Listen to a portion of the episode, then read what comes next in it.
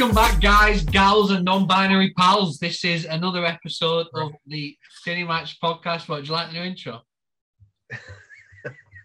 I wasn't expecting it, I'm not gonna lie. yeah. Well, I'm on a new computer. I've got frames for some of my posters. I haven't put them up yet, but I've got frames for some of my posters. I'm in a good mood. I thought I'd try switch it up a bit. I've got a lamp here, so it's brighter. It's all fucking, it's all fresh this week. Um, so yeah, new intro there. This is the Cinematch podcast, the show where we take different movies every episode and debate slash rate them. My name is Cal Altimus, and I am one of your hosts. And joining me as he does every episode is Mr. Nathan Sackle Hannah. How are you, sir? Just did a massive yawn as you was introducing me. Yeah, I put some right energy into it as well. it is me just knackered. Now I'm good. I'm knackered. I pulled me back again yesterday, so I've just been like bedridden as much as possible. So every time I move, it's like utter pain. So I'm just trying to stay perfectly still. How did you manage that? Uh, I was on the toilet and I turned around to reach the toilet paper and I just felt a massive. you know, you could say you're getting old. Even the slightest movements are doing you in. And I really wish it was something cool. Yeah. Not. I tried. I mean, it could have been much worse sitting on the toilet. Like it could have been like the world's fucking toughest shit. I then if I was pushing one out and it just fucking my back just fully went. If that if that was the one that made my back completely useless and I would never be able to walk again, I would never tell anybody that story. I'd tell him. I think I'd take pride in it. That's a hell of a fucking story. That's like just one off Elvis dying on the toilet. yeah, just one step away. Um, losing the ability to walk. It's about the same thing. Yeah, yeah, pretty much. Uh, this week we're going to talk about movies from 2023 because we didn't do that enough in the last episode. Apparently, when we named our top tens, um, we're going to bring another category Carnage back. I can't. Actually, oh, the last one we did was the Christmas one, wasn't it? Um, several weeks ago now, maybe over a month ago. I can't actually remember. Um, but we're doing a category Carnage with movies from the year 2023. It's just gone. We all remember it. So, with the movies fresh and red, I think we, we've already said this on the last episode it was a really good fucking year full of movies. Like it was stacked, so we've got a lot to choose from. Um, before we get started, I'll run through the categories that we decided, just so, just like let people know what we're going to be picking. Um, the rules are simple, as we uh, have explained before. We've got ten categories, and um, we can only pick one movie. No, we, we so we have to pick movies for each category, and we can only use each movie once. So if I take one movie for a certain category, none, neither of us can use it again, and it's whoever ends up with the best slate at the end, which we never actually let people decide. We just no, we just. It's not about winning; it's about taking part. Yeah, and this the anger that comes from you picking something that I wanted to say.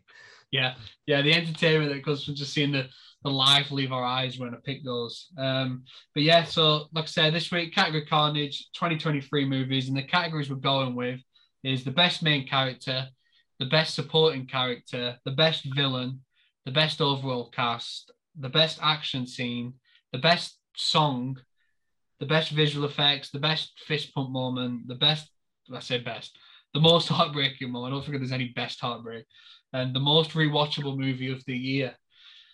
I, full disclosure, came up my list about three minutes ago, so I've not really got many alternatives. Huh? I around about 10 minutes ago. We're, we're fine. Yeah, I just I've not got any alternatives in case any of my favourites go here, so I'm gonna be fucked almost immediately. Because you got the first pick as we decided off camera with the whole guess which hand the pen lids in, proper professional stuff. Um so pretty sure that's how they do it in the UFC. Yeah, I imagine so. Um, so yeah, without beating around the bush, then we might as well just get straight into it. So, with your first pick, which category are you going with, and which movie? Taking a big one off the board. So I'm getting there before you can. So I'm gonna go back, best song. And I'm gonna go. I'm just Ken from the Barbie movie, taking Barbie off the board straight away. Yeah, Barbie gone immediately. Do you know what's actually mad? I had that in a completely different category, so that one's fucked already. But but I'm just Ken. I, like, the Barbie soundtrack's full of absolute bangers anyway. Like absolutely every song in that soundtrack's perfect. But the one that came out of it was I'm just Ken. Uh, we can all play it. Us men can play it and feel like our emotions are valid uh, coming from this Barbie movie. So nothing, no other song, maybe one, but I'm not going to say it just in case it moves you on to say it. Only no other song this year really hit those heights And uh, That's interesting because I think I might have the other song. So my pick for best song is "Dog Days Are Over" in Guardians of the Galaxy Three why would you pick that here, you son of a bitch? because I didn't want to pick it anywhere else, and I think that's a quality quality way to end that trilogy. Like that song really got like thrust back into the zeitgeist when it when that movie came out, and everyone started reappreciating how good it is. Uh, I mean, it's always been a good song. Florence and the Machine are a, a great band, and that song it fit those closing moments perfectly for that film. Like the montage, seeing everyone get their own endings.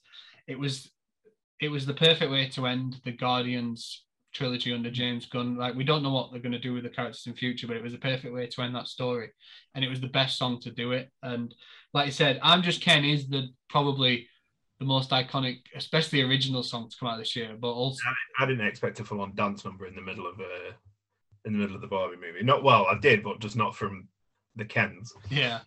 Um, so yeah, I think aside from that, I do think the only other song that everyone really, really took to was Dog Days Are Over um, at the end of Guardians. And that people still talk about that now and how like that song will be forever linked with that moment now. So that was my choice from number one because I had Barbie in a different category. I thought this one might be a sneaky one. I didn't know if you'd think of it. So that's why I had it down. okay, well, I feel fucked for this, for some other categories now then. So I was going to go with uh, Rocket's friends dying for most heartbreaking. Literally the only one I could think of. I'm, I'm sure there's another, but fuck. I hate you already. I'm gonna go most heartbreaking now then. Oh, you son of a bitch! why put me on the Why you put me on the spot like this? Because you fucking said it. That was your mistake. I remember it's movies that came out in the UK in 2023, right? So I'm going with The Whale the, I forgot about that. The moment where Brendan Fraser's character breaks down and he's uh, crying, uh, talking about how he just wants his daughter to be um, to to be proud of him and stuff.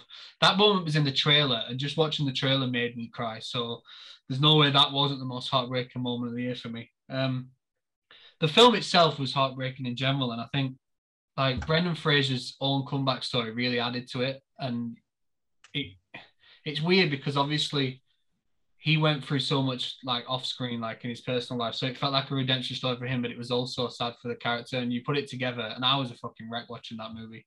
And the moment where he breaks breaks down, like I said, the trailer, and I was fighting fucking for my life just watching the trailer. So yeah, there's there's been some sad moments in films for, uh, throughout the year, but that is the number one for me. Yeah, that is good, and it is heartbreaking. And I'm going to go a compl- I did think of one while you were talking.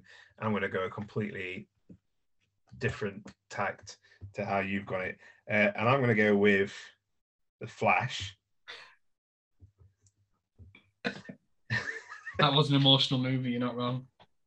And the most heartbreaking moment being seeing all like Christopher Reeves and Helen Slater and fucking Nicolas Cage and George Reeves and all them just soulless CGI. I, I, know we try to keep this as positive as we can, but it's just it is fucking heartbreaking to watch these people that are dead, um, like Adam West as well. Like people that is Adam West dead? He died, didn't he? Yeah.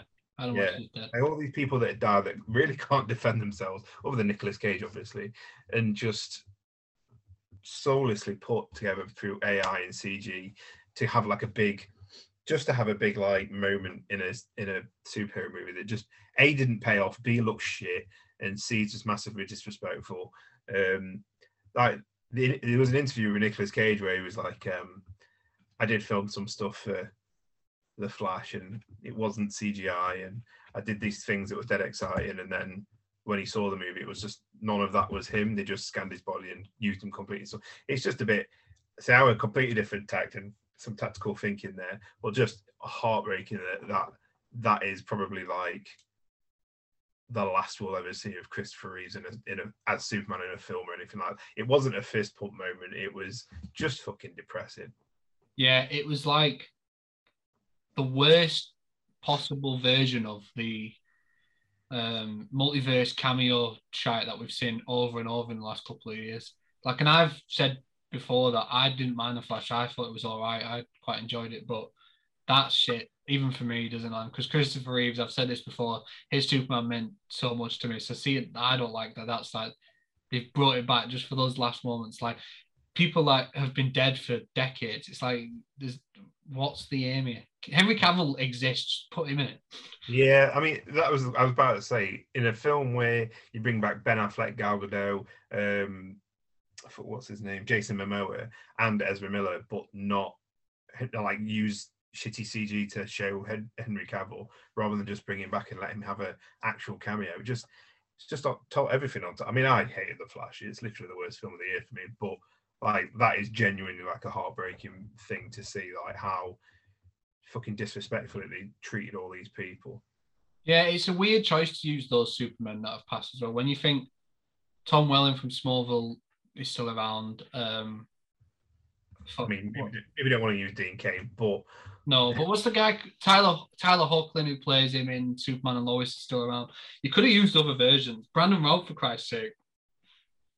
Use him. I mean, yeah, Brandon Routh. They had. Um, I mean, even with the Flash, they used a completely AI created Flash from like in the black and white world, and they could have just used like they could have had Grant Gustin there because yeah. you know Ezra Miller turned up on the TV show. Why not have Grant Gustin in the film? It, it's just I don't know. It just reeks of shittiness. Well, that's my visual effects pick, Don.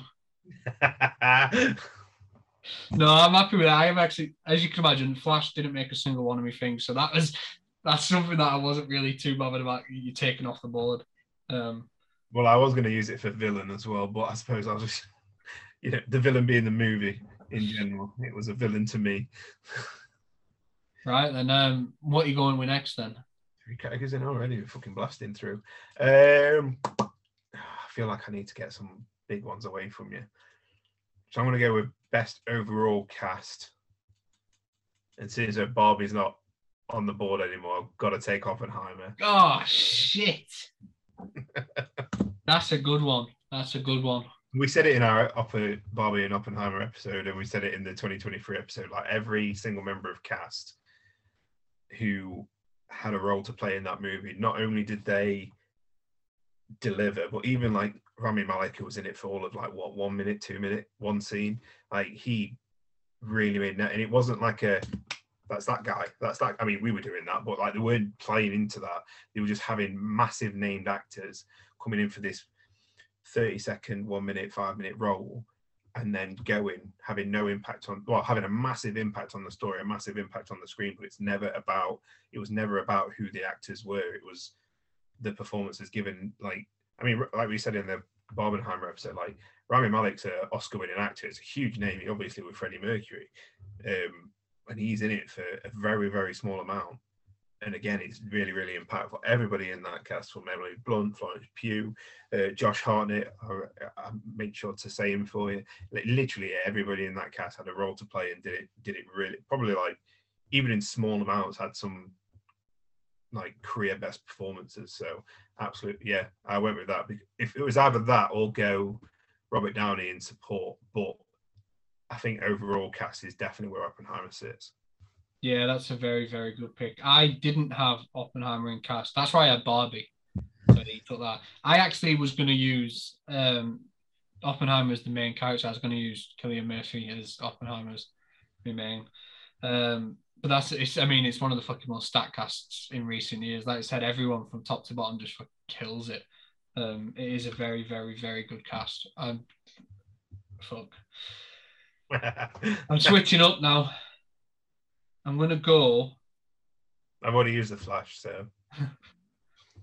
Maybe you haven't used Shazam too. Oh shit! I'm gonna go. Killers of the Flower Moon. Yeah, yeah, good one. Because originally I had this I had um Robert De Niro was my idea for supporting, but this cast is incredible. Like you've got Leonardo DiCaprio, Robert De Niro, Lily Gladstone, Brendan Fraser, Jesse Plemons, like, and they're all so good. Even like Brendan Fraser's only in it for like very limited, but even when he comes in, he just like acts his fucking ass off for like two minutes. It's there. I mean, it's some of the greatest actors of all time in De Niro and DiCaprio. It's Lily Gladstone giving a performance I don't think anyone saw coming, and it's like thrust her into this like superstardom, and she's obviously now a front runner for the Oscars and stuff. And it's exciting to see what will happen for her now because it's she's obviously an um, it's it's like the actual what's the representation because she is actually like an indigenous person, um, and all of the accolades and the respect and admiration being shown, it's it's such a big deal for her. Um, I love Brendan Fraser. Like I said, I've already got the whale. Him, he can show up in any movie and I'll enjoy it. And I think Jesse Plemons is quietly one of the more underrated actors in recent years. Like this morning, I was watching The Irishman for only the second time, and he shows up in that as Al Pacino's son, and he doesn't have much to do. But when he is when he when he's in the scenes and stuff, and he has his line, he fucking kills it, and he, he makes me laugh so much. Um, I don't know. He's got Kirsten Dunst, but that's a different story. Well, you know my feelings on Kirsten Dunst, so I don't really think. Oh, yeah, I don't really think that's a huge achievement on his part. if anything, I feel like he's he should he probably should be like thanked for taking the bullet. but yeah, um, Robert De Niro, who's like eighty now, just changing that performance as good as good as he does in that is incredible. Like it's a testament to just how legendary actor he is. And Leo gives a performance unlike anything we've seen from him. It's a completely different character to anything we've ever seen, but he still fucking kills it. And seeing the two on the big screen together at this age, working under Scorsese, is one of the fucking joys of 2023 for me. I was so excited and it lived up to it. So the cast, top to bottom, beautiful. But is the cast better than Oppenheimer's? Uh, well, only one of them's got Bobby D, so that's my fucking. Apart from Pacino, that's my goal. Um, well, if you say Bobby D, then surely Robert Downey would. Uh, would uh, yeah, you could actually say that. Yeah, so didn't think of that. Um, well, you let's move on then to to to yours. Yeah, uh, I'm gonna go main then. No, I'm not. I'm gonna go supporting. No, no, you said you said main. I mean, I don't think you'll take either of these, so it's fine. Uh, one I've got in either category. Fair play. I'm gonna go supporting because Robert De Niro's gone, and that was my original pick. I'm now gonna go with the love of my life, and that is Rachel McAdams in Are You There, God? It's Me, Margaret, as the mum, Barbara Simon. Fucking unbelievable. I am so infatuated with that woman. I think she's incredible. And I know, I mean, I don't know because I've not read it, but I've heard in the book the mum, the role isn't as fleshed out and isn't given as much to do. And they changed that for the film with Rachel McAdams. And it's a genius move because she fucking acts her ass off. And she's a lot like, it could be very silly if the entire movie was about this young girl adapting to this new um, surroundings and becoming friends with these new people. But the mum's storylines and how she also struggles to fit in while she's staying at home and integrating itself into the community, it, it adds so much weight to it. And because it's Rachel McAdams, I eat that shit up every fucking time. Like, I can't stress how attracted I am to that woman. It's worrying at this point. So I knew you, I knew that one was safe. I knew you'd never take that. So that was that was one of the only categories I had a backup was. Can you imagine if I did? And then try to explain why it was good, despite the fact we've never seen the film. I just do what I just do exactly what you did. Barely talk about the film and talk about your love for Rachel McAdams instead. that woman fucking she holds some of my even in um Eurovision. I'm all about it. She's special. But yeah, that's one of the only categories I've got where I had a backup. So thankfully. Barbara yeah. Simon, played by Rachel McAdams in Are You There, God? It's Me, Margaret. Fantastic performance, fantastic woman. God's sake. Well, um, very similar reasons. Although I did this joke last time. Um, uh, my best support is a film with Florence Pugh, but she isn't. She's the lead, and I'm going a good person with. Um,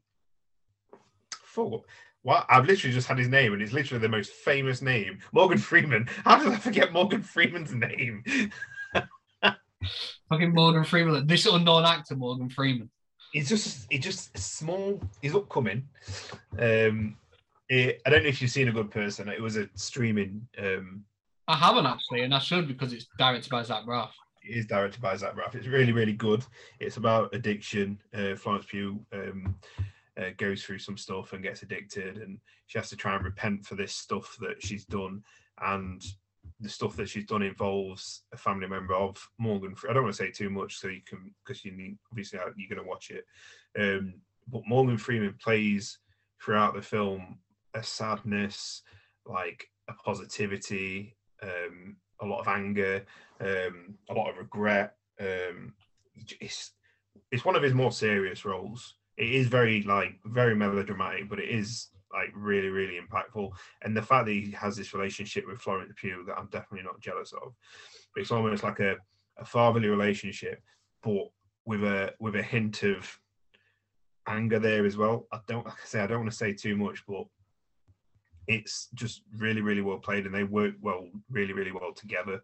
Um, and it's Morgan Freeman. You can't go wrong with him, really. Uh, when he when he pulls on the heartstrings, he knows he knows how to pull on the heartstrings, and he definitely does it in this film. And I, I don't think a lot of people have watched it, so one that should, you should definitely give a chance. Yeah, I've been meaning to watch it. Um, it's on Sky now, Yeah. Sky Movies, so it's something I can watch. Just because I knew, I mean, I heard a lot about it before, and with Zach Braff directing it, obviously, JD from Scrubs, and he's had a couple of good movies already.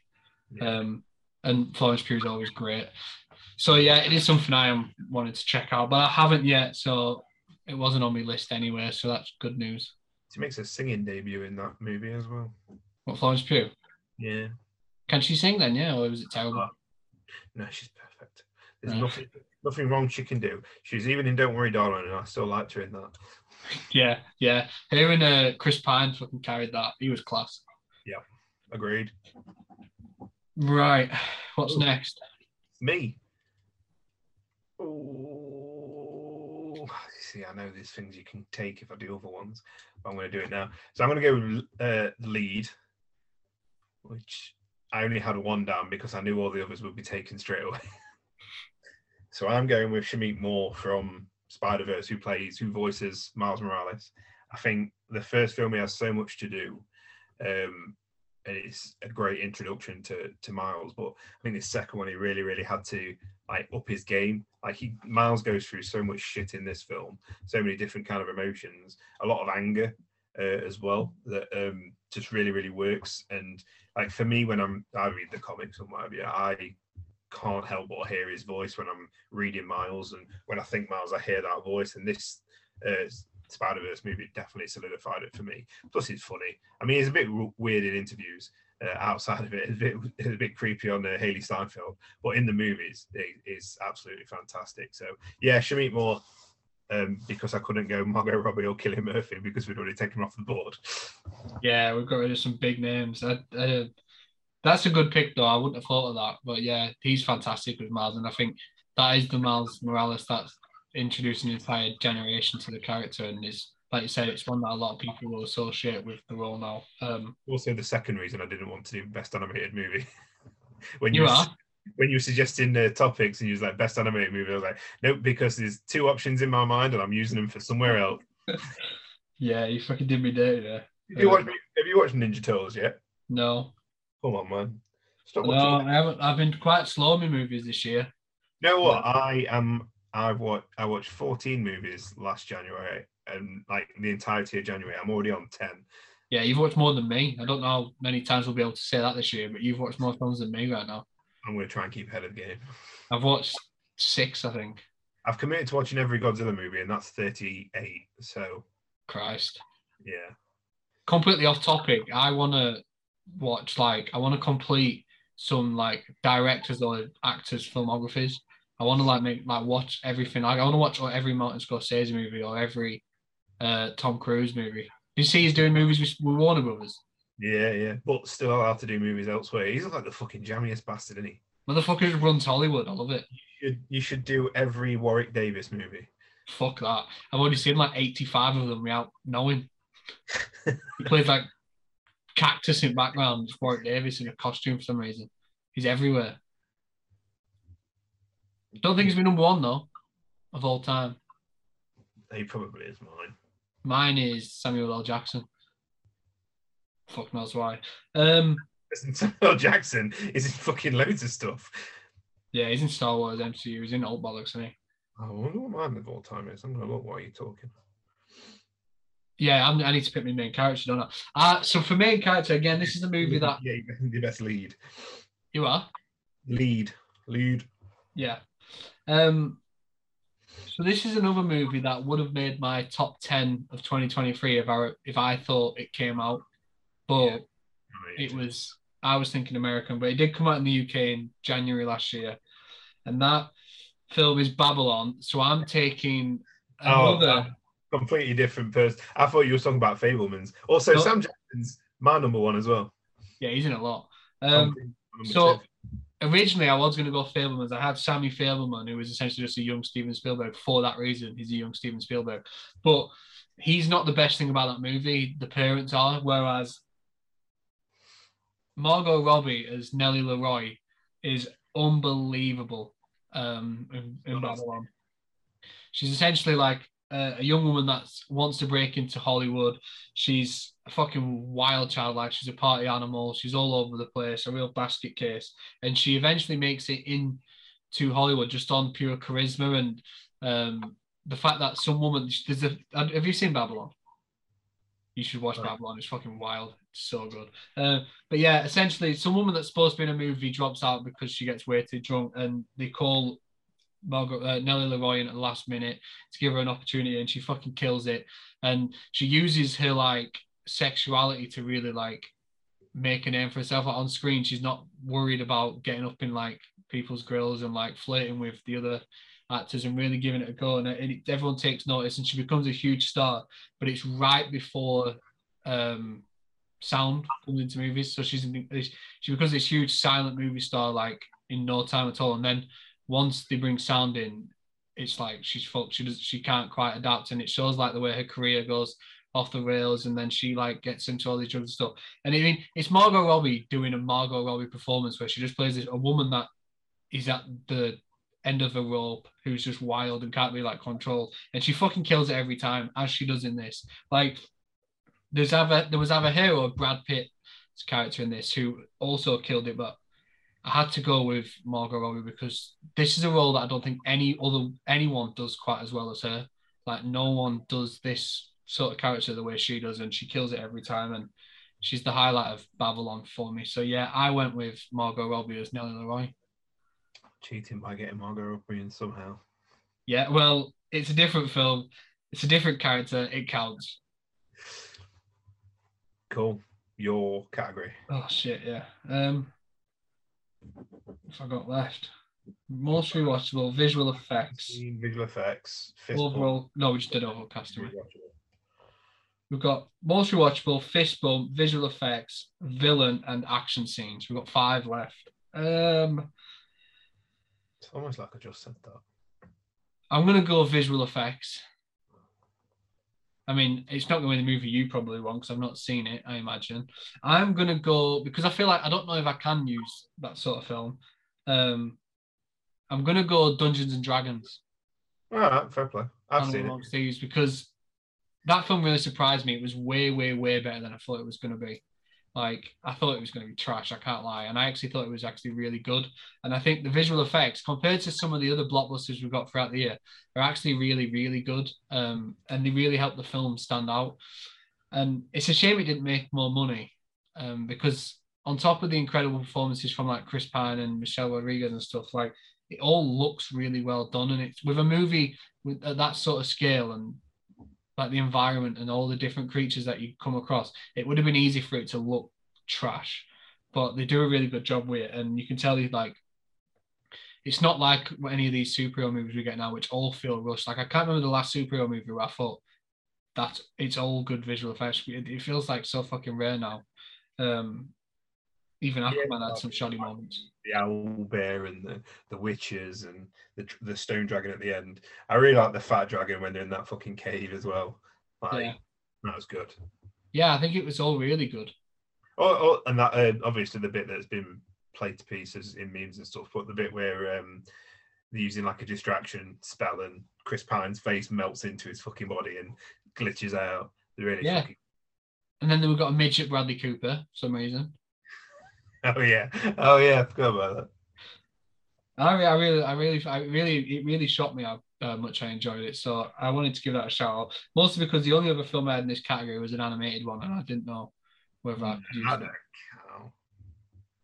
That don't count. Um, So I didn't do it. I really, I really enjoyed Dungeons and Dragons. I said it, if they gave it half a chance, it could have been and like marketed it a lot, lot more. It could have been like the fancy equivalent of Guardians of the Galaxy. It, it- I mean, it is essentially Guardians of the Galaxy, but in a fantasy setting. Really, really good. Um, yeah, and we're obviously we're obviously well knowledgeable about Dungeons and Dragons because we played it twice. mhm. First time we ever spoke, I think, wasn't it? I think it was, you know. And it was in a situation like this over like Zoom. Time flies, eh? and we probably uh, behave as the same now as we did then. Yeah, we've come full circle. Three years on, we're talking about Dungeons and Dragons over Zoom again. You know, Um, I went with a film purely for the first 20, 30 minutes of that film, uh, and I went Indiana Jones 5 for the opening with Young Indy. Is I mean, Lucasfilm has been doing de aging, well, not just Lucasfilm, Disney in general, have been doing uh, de aging really, really well over the past, God knows, like probably starting with Rogue One uh, is really when they jumped straight in, and someone's been really good. Uh, some's been really bad, like Luke Skywalker at the end of Mandalorian season two, where his head's moving and his face moves a little bit afterwards. Um, but the de aging they did in Indiana Jones 5, uh, Dial of Destiny, is, I'm going to say it, Cal, it's phenomenal. It's brilliant. Like the moments, there's very, very minute moments where I go, all those eyes look a bit off. But for the majority of it, it looks like we're watching an Indiana Jones film from the 80s. It looks spot on. Um, smart that they, they filmed it in the dark, smart that they filmed it in with mid lighting and lamp, um, fire lighting. Um, just so believable for such a big action sequence, for such a big star that everybody knows what he looks like as well, and remembered what he looked like. It's up there with um, Hank Pym in the Ant Man movies when they've de-aged him. It's up there with that's how good it was.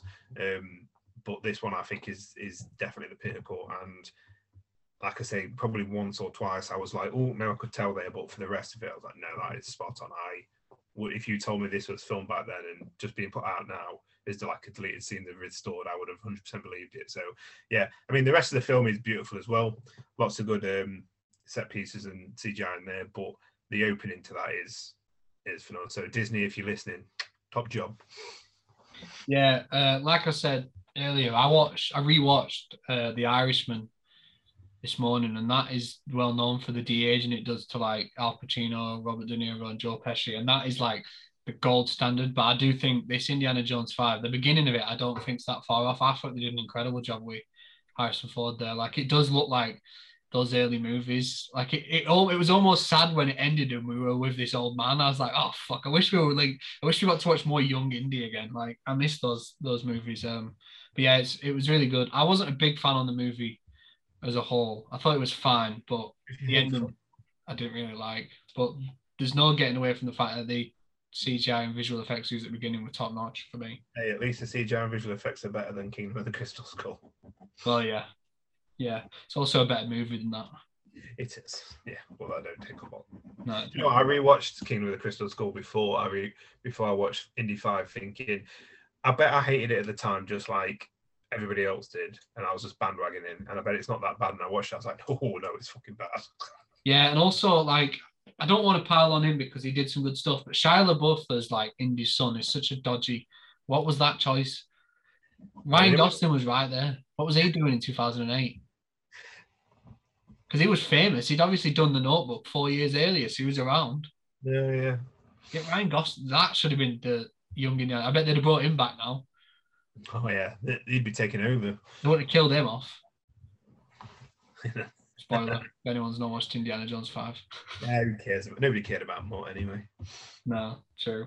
Um, what you what we're going with next then? Oh, was it me? Yeah,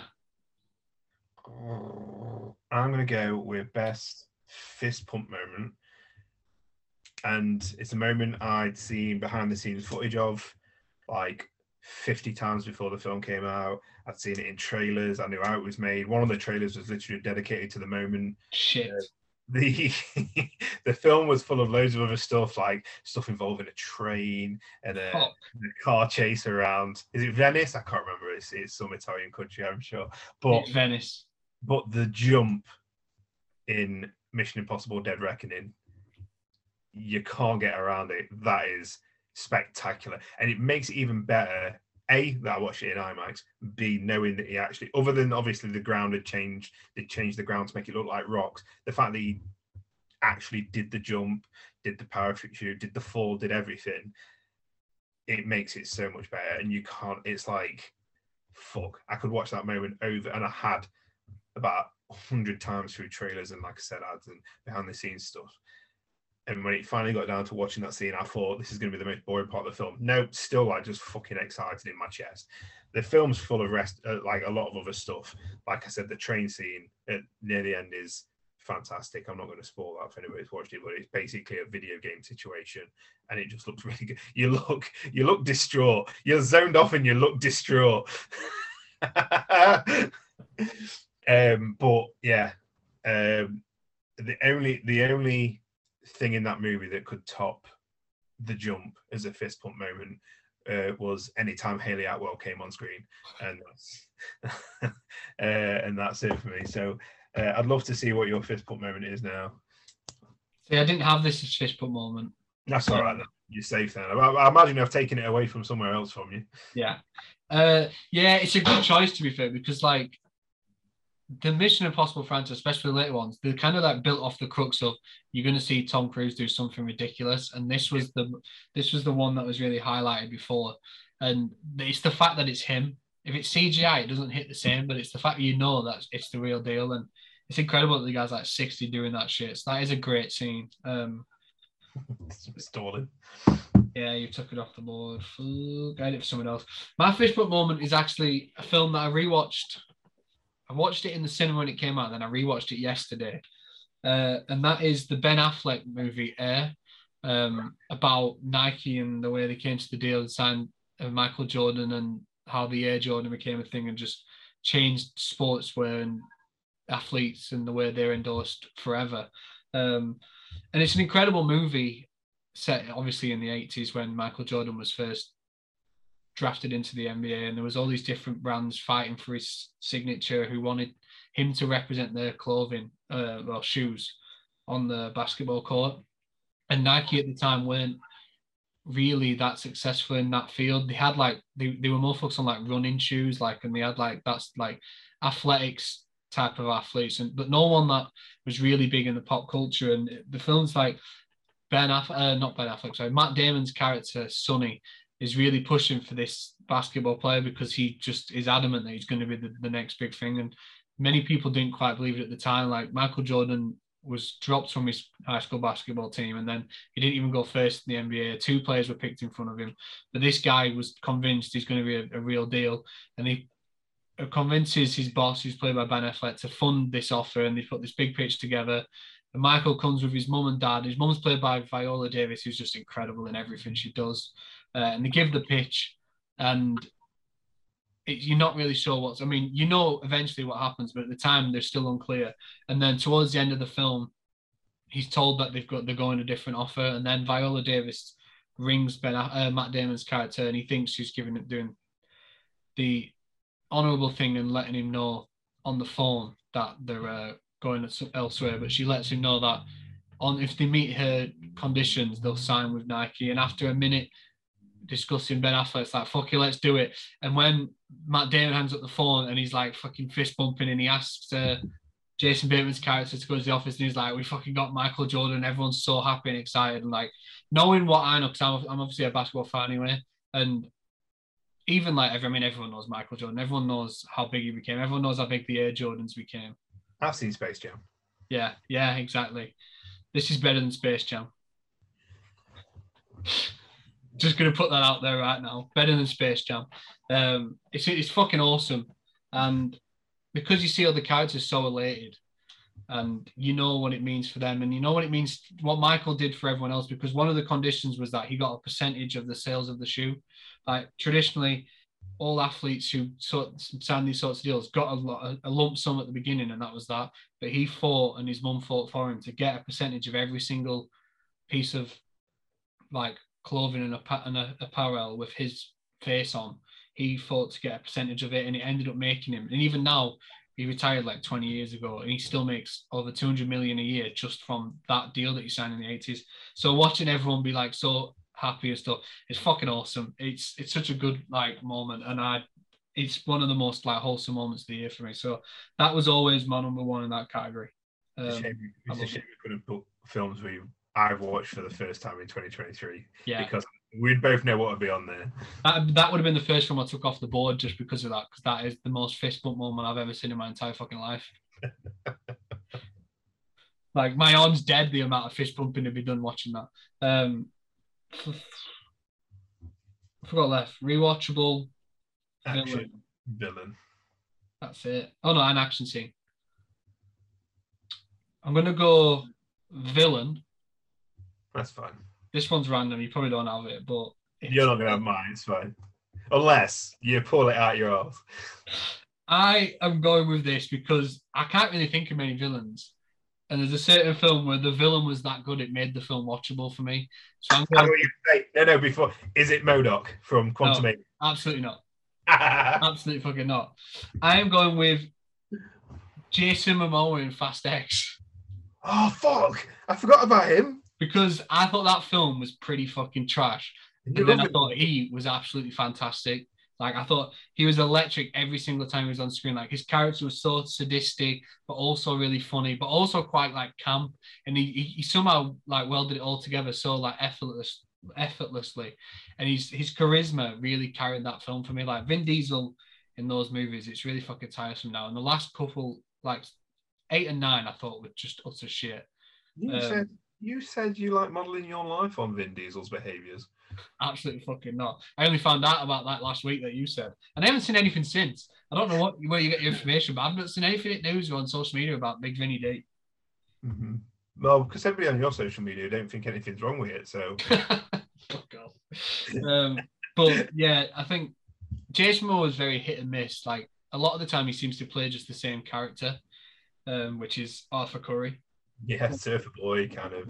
Yeah, or, but or I really think one of the two. Huh? He either plays a surfer kind of guy or Khal Drogo. It's one yeah. of the two.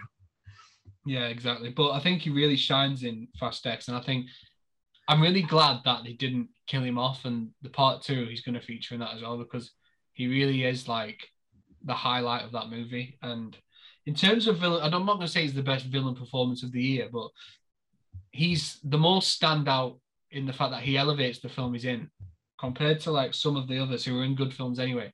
He's in a shite film that he makes watchable. Watchable. Yeah, the bit where he's like in the in the garden with the, the dead people and he's talking to them and having them like act and using the bodies as like a weekend at Bernie's kind of thing. Yeah, and just painting the nails. Painting the nails, yeah. It's just it's he makes it fun. Like he's making yeah, he makes the most depraved and twisted shit fun. yeah. I like whenever whenever like franchise like they get a villain and in the mean in like in the press and stuff they'll go oh yeah we we compare like we compare him to like the Joker like he's the Joker like he's like this he genuinely is like the Joker of the Fast and Furious franchise. Yeah, I'm looking forward to seeing more from him. Yeah, I'm sure Vin Diesel will be killed in like the first ten minutes of that film, so it's fine. Let's hope so. Right, what have you got for villain then? Easy, I mean, easy choice for me for this year. I knew you wouldn't get it because you don't want you're not a cultured person, but uh, it's Godzilla from Godzilla minus one. Uh, it's an easy, it's a giant fucking lizard, and in the Japanese ones, he's obviously not the hero. Uh, especially in this one, he's definitely not the hero. He is a raging beast. He kills a lot of fucking people, destroys a lot of fucking shit. I mean, he's not exactly got character depth or anything like that because he is just a giant fucking lizard. But he's menacing, he's fucking creepy looking. He's got like when he's chasing stuff down, it is anxiety inducing. He when he does his atomic breath and stuff, it's so fucking sick. It's unreal, and it's just like obviously he's not like I say, he's not got depth. He's not got like a character arc. He is just destruction personified, and you can't really That is literally the the the biggest kind of thing of a villain is is the destruction and mayhem they cause, and he causes a fucking lot of it. That he looks sick and he's a giant fucking lizard, and I am on a giant Godzilla kick this year. So when we, when it comes to uh, 2024's first time watchers, it might just be 10 Godzilla movies. Who do, who knows? But um, yeah, Char- Godzilla. if Godzilla versus Charles Barkley's not in there. I'm not interested. um, I mean, Minus One's a fantastic film anyway. It kind of reboots the very, very first Godzilla, um, uh, and and whatever. But Godzilla's portrayal in it is is is fantastic. So that was the only choice. and I knew you weren't going to get it. But if I wasn't going to go, for Godzilla, I think I completely forgot about Jason Momoa, and knew I wouldn't be able to do it because I was going to put it in Heartbreaking. But the High Evolutionary from uh, Guardians of the Galaxy 3 is just pure evil for the sake of being pure evil. He's a good old comic book villain, uh, and he was really good too. So a shout at him, but he wouldn't have ever got it over Godzilla. Fuck that. No. Um. Yeah, I'm. I haven't seen it, so that's no big loss to me. I do want to watch that though, because I've heard really good things about that one. It is really, really good. I actually thought you'd go visual effects for that, but I've not seen it, so I don't know if they're good or not. No, they are good, but like for all the hype that was around of how good it looked, it's how good it looks for this budget. So it looks good, but there's still like Yeah. parts that look a bit janky. Um, best action scene, I, I'm, I know I'm safe with um, because uh, you're again uncultured, and I've only just introduced you to the to the to the worlds that is John. But he wasn't making no fucking best lead, was he? No, it did. Well, he might. Oh, I should have had him as best lead just to fuck with you. no, but I mean, you. We watched the first John Wick together this week, and even you couldn't deny how great the action scenes were. And I told you as we finished watching it, like each film they just t- try and top each other. Each film it gets bigger and it gets bolder and it gets fucking more badass. And John Wick Four is like the epitome of everything that they've they've learned and built towards. Like John Wick Four's got um like stuff set in a samurai in a hotel set in Japan. There's like loads of like the guards don't have guns. Of course they don't. They have samurai swords because that's so much fucking cooler. Um, and so there's a giant fucking 45 minute brawl with samurai swords and like fucking armed guards and shit like that. Um, nunchucks and all that kind of stuff. And then you go to Paris and you've got like bounty hunters hunting him down on the Arc de Triomphe. So he's fighting people whilst cars are still going by him. He's chucking into cars and shit. Um, there's so many action scenes in John Wick 4, it's unreal. But the best one, and you won't know about it, but you need to watch it, even if you just watch the clip on YouTube, um, is in a abandoned building, and there's a group of mercenaries trying to take him out, and the camera goes from behind his back, and then it moves up, and it starts looking down, and it's like, have you ever played Hotline Miami or Hong Kong Massacre anything like the old GTA's? Where it's top down, like he's going from room to room, and it's all above. So you see in the rooms from the above shot, but it's not. I can't know how to describe it. It's not just the one room. You can see all of the rooms. You can see the top of the walls and stuff, and it's just going around. So you can see the people coming from every angle. You see how John Wick attacks him, and it's just fucking phenomenal. I can't explain just how great it is. Um, it's it's one of those where they've they've clearly looked at either Hotline Miami or Hong Kong Massacre, one of those kind of games, and gone, we can fucking put this in a film. And he's using guns, he's using fist fighting, he's using a shotgun with uh, incend- incendiary, like f- fucking flame bullets, essentially, setting people on fire. You got people falling downstairs, you got fucking people busting through walls. It's just, it's, I think it's the best action scene in any John Wick. And I've told you how I feel about John Wick 4 and what happens to my body with John Wick 4 and you see how I, how much I love the first John Wick. And to say that's the best action scene is like fucking putting a fucking gold crown on a gold trophy. It's it's it's perfect. So you need to carry on watching them Cal and you need to get to that fucking scene. Yeah, I will watch them because while I think Keanu Reeves isn't great, the actual film itself I quite enjoyed, and I love the action stuff in the first one. So I can only imagine if it gets better. but I can you, imagine how good it gets. do you appreciate Keanu Reeves more knowing that he did pretty much all of his action like all the gun stuff all the fighting he, he does himself Yeah, I know that, but what did I say to you the other day? Tom Cruise does it, and he's a fucking sick actor as well. Why he can have both. yeah but Tom Cruise is also Tom Cruise. Tom Cruise would have been my fucking action scene if he hadn't taken it for fist bump moment. well and it's not even really action. But originally, I was going to have the Venice scene when Oh, um, yeah. Ferguson's character face off with the villain, and it's just and you just while that's going on, you just keep getting clips of Tom Cruise sprinting through alleys. Fucking, I want ten, I want a thirty minute video of Tom Cruise running. Fucking giving me. He fucking, Definitely out. It's definitely out there somewhere. he's be one of the best movie runners ever. He fucking loves it.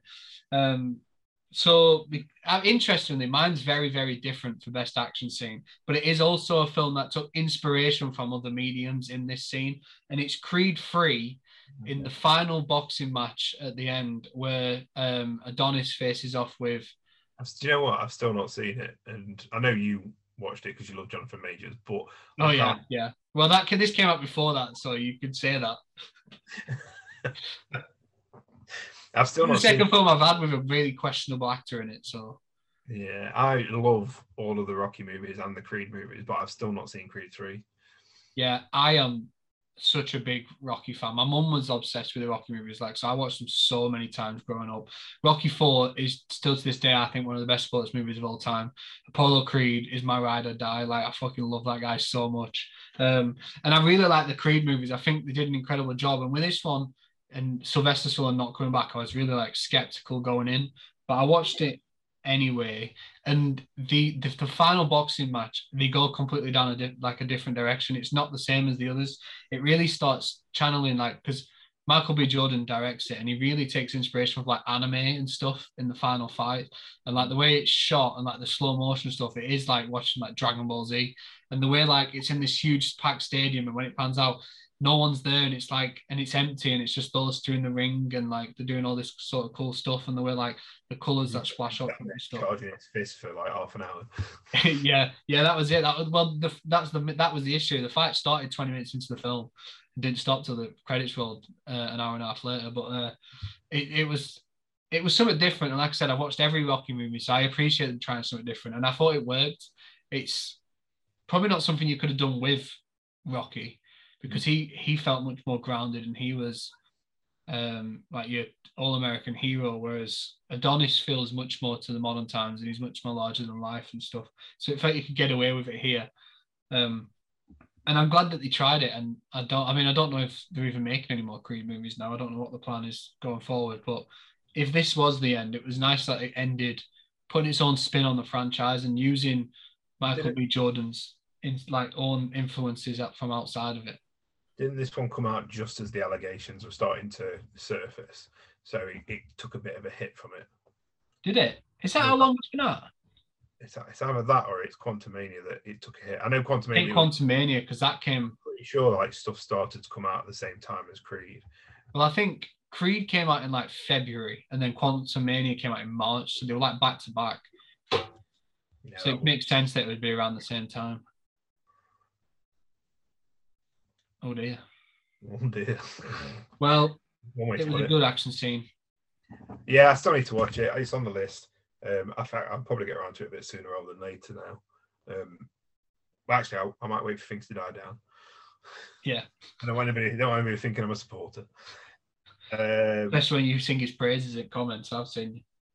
yes, too often. Right, last category. Pretty watchable. Yeah. This one's easy for me because it is literally the release that I watched the most this year. Uh, I only know what yours is because yours is exactly the same. Um, so for me, the most rewatchable film, again, this is quite dodgy now, is Scream 6, which I fucking love. I really, really enjoyed Scream 6. I've already watched it more than I watched Scream 5. I think the decision to move to New York, I thought it was a stroke of genius. I loved the entire cast. And I, I remember watching it at the cinema.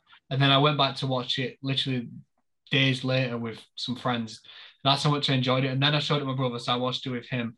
And the Scream franchise in general, like especially the first couple, are movies that I can just watch over and over and over. Like as a horror fan, there's nothing more rewatchable to me than a than a good slasher, and that is what I thought Scream Six was. I thought the plot was really predictable, and I called it like maybe ten minutes into the film, and I was just spent the rest of the time praying I was wrong because I thought, ah, it's too obvious, surely, and then I got it right. Um, but I thought the cast was fantastic. I loved the, the the dynamic that they used with the core four and the way those relationships were um, expanded upon, and like Mason Gooding as Chad, I thought was great. Jenna Ortega is fantastic. Melissa Barrera is incredible. I'm not a big fan of the stuff with her seeing Billy, but outside of that, I think she's a great character. And I think everyone they added was fantastic. Kirby coming back, I fucking loved. Yeah. Um, I didn't like that Sidney wasn't there, obviously, but what can you do? Um, but the entire cast, I'm sure Scream Seven will sort all the problems out, and it'll be perfect. I will watch Scream 7. issues. They're not doing Scream 7. They've bottled it now. Even the director's fucked off. Yeah, everybody's fucked off. They need Fucking to, like at this point, I think like sell the fucking franchise to someone Yeah. Give it give it to Warner Bros. Get Tom Cruise starring in a Scream film. That's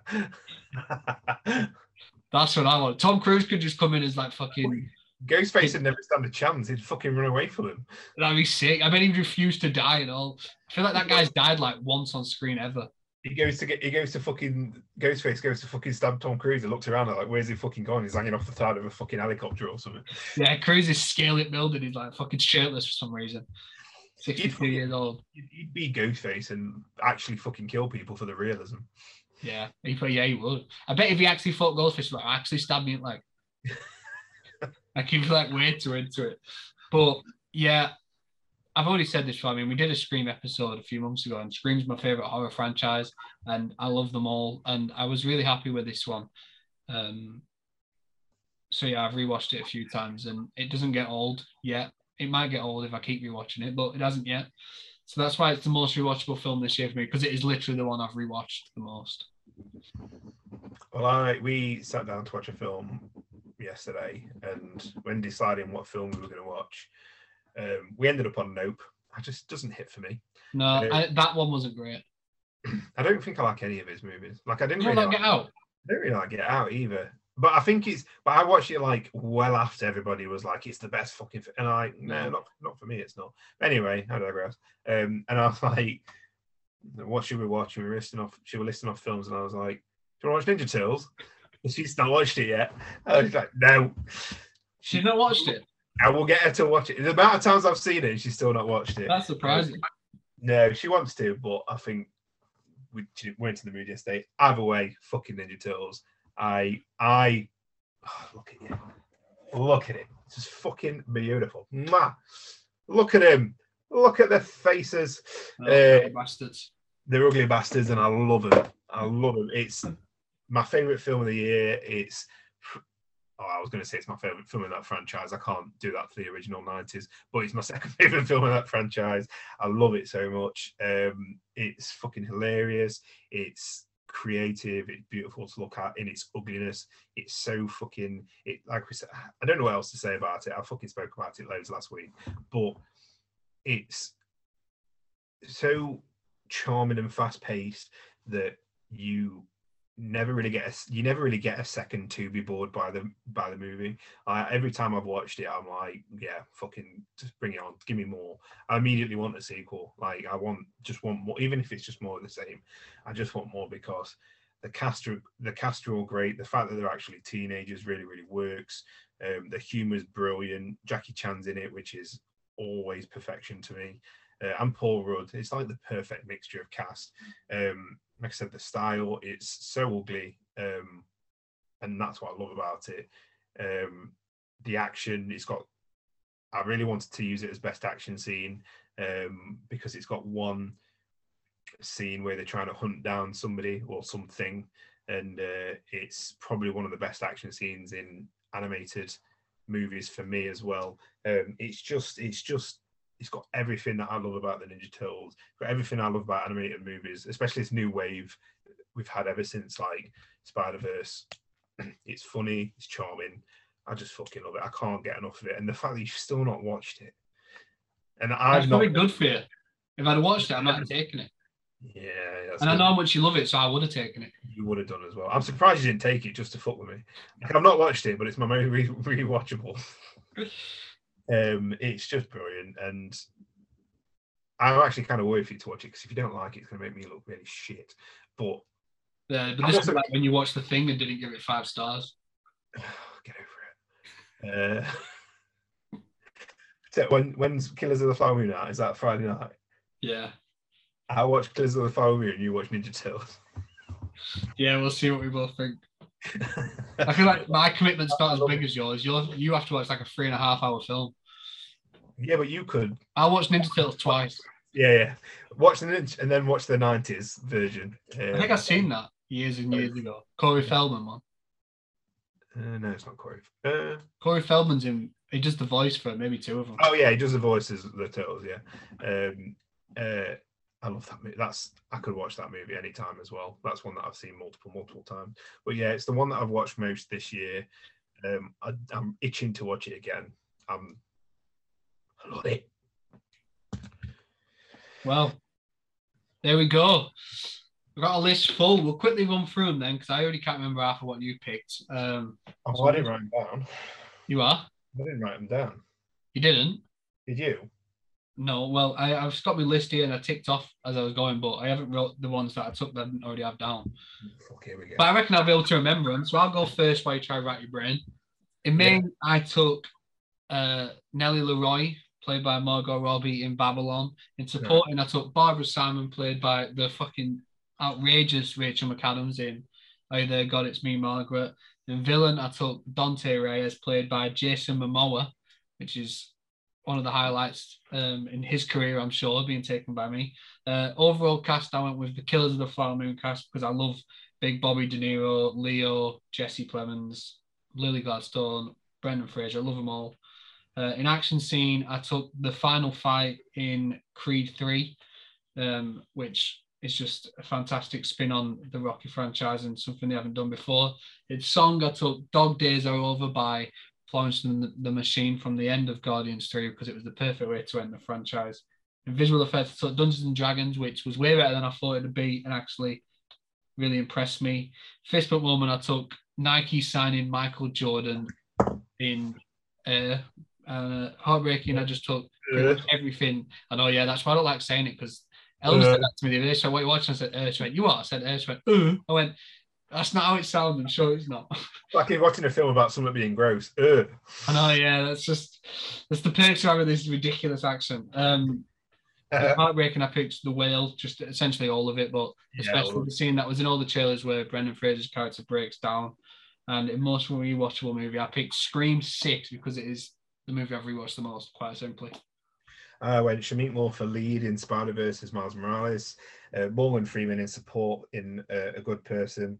Um, overall cast, I fucked you over a bit of Oppenheimer. Uh, took that away from you. I also took uh, best song. Uh, but I, I got both Barbie and Oppenheimer this this this time. Um, with I'm just Ken. Best action scene, John Wick Four. Just thinking about it, it makes me wet. Uh, visual effects, I got Indy Five from the opening with Young Indy. Um, best fist pump moment was the jump from Mission Impossible: Dead Reckoning. Because fuck me, uh, heartbreak, the Flash, and Everything about it. everything about it, but specifically the fucking disgraceful use of dead actors. Uh, villain Godzilla because there's, there's I'm going to be finding a way to talk about Godzilla in any every episode from now on, and obviously my most rewatchable will be Teenage Mutant Ninja Turtles. Again, something I'll probably find a way to talk about as much as possible. I'm gonna um, I'm gonna possibly as much as possible. I'm gonna be insufferable. Yeah, there's some good lists there. There's actually quite a few movies in both of our like in 2023 that only one of us have seen. So it wasn't quite as difficult as some of the ones we've done in the past. Like I think there's like three or four in both our lists that the other person haven't even like watched, so we could get away with it. Um, like the rewatchable one at the end, you, you fucking kept that to the end because you knew it was safe. Yeah, I know I will be using that. Do you know what? Actually, one fight, one fight that I actually really liked, but not more than John, never more than John Wick. But one fight that I really liked this year was uh, in the Marvels um, when they first kind of switch. Have you seen the Marvels yet? Ah, okay. Well, the first, you know, the premise, they kind of switch around and whatever. It's the first time they kind of do that, and they're switching around from like not being a part of a fight, being a part of a fight on a spaceship, and being a part of a fight in um, Miss Marvel's living room. Uh, it's it's really really good. It, one of I I really like the Marvels. It's I think one of the most underrated movies of the year, but other than Ninja Turtles. But I think people actually understand that that's good when they've watched it. I fucked up. What did you do? I'm just rethinking like the action scene. I put I picked the wrong movie. I fucked up. What, what did you what did you pick? Creed three. Yeah, what was you gonna pick? Well, just only just come to me now, but the fact the killer with um Fassbender. Like I said this when we did the episode last time, and I said there's the scene where his character fights the big bodybuilder, and it's like really like hard hitting, and it feels real. That shits all over Creed Three. It's too late now. You put it. I know, yeah. I don't know why it only just literally came to my head then. I was like, shit, I completely forgot about that film. That was one of my favorite films of the year, and I completely forgot about it. There's a there's a bit in John Wick 4 where he's fighting this massive fuck off. He's built like a brick shit house, um, ugly fucker, and he's like one of them where he, like he punches him, you don't feel no, but it's in the middle of like this club, and every nobody stops dancing. They're just dancing around him, and this fucking for some reason like a water feature like spraying down on people as well, and it's just fucking for oh, just watch the John Wick movies. I am one down. I've only got three left. I know what we're doing the next four, three Mondays. yeah, I'm not. I'm, I'm, I'm getting there. Um, do you see on Twitter the other day? It was announced that Michael Mann said he's filming Heat Two this year. Oh, I don't know if I could have missed it considering you've retweeted it literally every fucking chance you've got. Come on! I need the casting news now. I need it. There's rumours, and I need it. do you think it's going to be Adam? I think it's going to be Adam Driver. Yeah, it makes sense, I suppose. I won't mind him and Austin Butler. See, I'm not as I'm not as big on Austin Butler as you are. No, but he's all right. I think. um Depends what accent he uses. Yeah, I mean Elvis probably won't fit in. I don't know. The thing is that I hear all these names, but I don't know who's supposed to be playing who. Hmm. Isn't uh, Adam Driver supposed to be playing De Niro? He's much taller though, isn't he? Yeah. De Niro's a. I mean, oh wait, I don't know. I don't fucking know. I don't know who's playing. I just keep hearing different rumors. Fan are you? You are. What kind of fan are you? In well, it's not concrete news. It's all rumors. That's why. You know what's not a fucking rumor? A Mandalorian movie. Whew! I'm gonna be. I'm gonna be on day one wearing you. Not wearing me, yeah. Not you. Like a glove. I'll be putting this on. I'll, you know, I might even commit by the full fucking outfit. Turn up, rock up, the Mandalorian, first day, first showing, just me people nobody want nobody wants to sit near me because I'm like a crazy person. he likes to get Pedro Pascal back. Yeah. Well, he's he retweeted the news or reshared it on his Instagram. So I think it's probably. I personally, I think, and really ending this episode on a tangent, but personally, I think um, the reason they're doing a movie rather than a TV show is because they can't really get him back for TV anymore because he's is that fucking tied up with everything else. They've got to put the, the money down to get him back for a movie. To to either fully tie off the character and have him come back fully, or because I suppose filming a movie is not as much of a big time commitment or whatever. But I don't know. We'll see. On one last thing about Star Wars, how do you feel about like the way the Mandalorian's gone? Because I know a lot of people are a bit pissed off that it was essentially its own thing, and now it just keeps adding more Star Wars characters. Like it's it's not its own entity anymore. It's like kind of middle. I know some people are complaining. How do feel? Yeah, people like. I mean, people complaining is what Star Wars is nowadays. It's you can't fucking put anything out, Star Wars or Marvel or any franchise without people fucking complaining. So I just well, look at what they did to the I, Flash. I like it. I don't need to fucking care what other people think about it, to be honest. Like, because people, like, I think we think, especially Marvel, just lately, DC, obviously. I think the biggest one is Star Wars. Like, it's the negative people are the worst fucking human beings in the planet who call themselves fans. But the good the the good ones are pretty decent. So I just kind of stick around, listen to their opinions rather than fucking get lost in all the anger and shit. I don't care. Give me fucking give me glip glop and have him turn up at the last episode and whatever you and fucking I love it all. Love it all. I don't, well, I don't know if you know. I'm a, uh, I, I like the Mandalorians. So yeah, I've heard a rumor that you're a Star Wars fan, but I didn't know if it was true or not. Yeah, I don't want to talk about it. Not at all. Bring fucking Cal in. That's what I say. Just what, for the name. You. Yeah. No, I meant Cal Kestis, but he's got the same name to bring in. Yeah. Yeah, I mean, see, I personally think they should do the Mandalorian movie so they can have uh, Din and Grogu back in a movie, and then you can carry on the series with Bo, well, uh, Katee Sackhoff's character, Bo Katan, and have her be the Mandalorian. That because she's more of a she's more willing to be able to do TV stuff rather than Pedro is a bit more tied up and packed up. So, but I don't care. I, I like it. Book of Boba Fett's not great, but I like I still like Mandalorian. So because of football, yeah. Well, that's a Star Wars debate finished then. Uh, what a way to end. Yeah, thank you for tuning into the Star Wars episode. Uh, if you guys like what you uh, watch slash listen to, then please feel free to like and subscribe to the channel if you are watching on YouTube or if you're on the podcast networks, then please feel free to subscribe to the oh, channel. God, You started off the energy with such a big intro, and now your outro's like, oh, like Because I've talked to you for an hour and a half. Get fucked. So just gonna listen to Star Wars talk for two minutes. It's just my You life. asked, the, you asked me a Star Wars question. I don't really fucking know what you want from me. Like, Oh, you yeah. know what you're gonna No. I actually don't mind Star Wars. I just I don't think I think I like I thought I was a much bigger fan when there was six movies and then when they came up with all this different stuff, I was like, have I really got the fucking bandwidth to play all these games, watch all these shows? I thought, oh, fuck that. I got the bandwidth to do anything like that. I But keep, I keep up with it all. It's yeah, don't think I could. part time job at this point. Yeah, um, but yeah, that's it then. Again, I tried to close it out again. We went back to Sorry. Somehow. Somehow went back to Star Wars. It all keeps going back to Star Wars, and I don't know if that's your fault or what, but it does. Yeah. So yeah, we'll try again. Thanks for listening, guys. If you did enjoy watching the video, then please feel free to subscribe to the channel and like the video. I'm keeping the energy really fucking high here. Let's go, let's go, let's go, let's go. If you are listening on one of the podcast networks, then feel free to subscribe to the channel and give us a five star review. Is that enough energy for you? Or- I mean, it is until you go, is that enough energy for and also, our details underneath if you want to follow us anywhere. Nathan's watched more films than me on Letterboxd right now, so that's a disaster. I need to pick that up. Um, but I haven't watched many recently at all. Um, we don't know what we're doing next week, do we? Not a fucking clue because we don't, we, never, we don't, we don't plan as far ahead as we'd like to. No, that's true. It's fine. So I, I really want, like, at some point this year, I really want to give you two anime and us do two very popular anime, just because I know you're not an anime guy.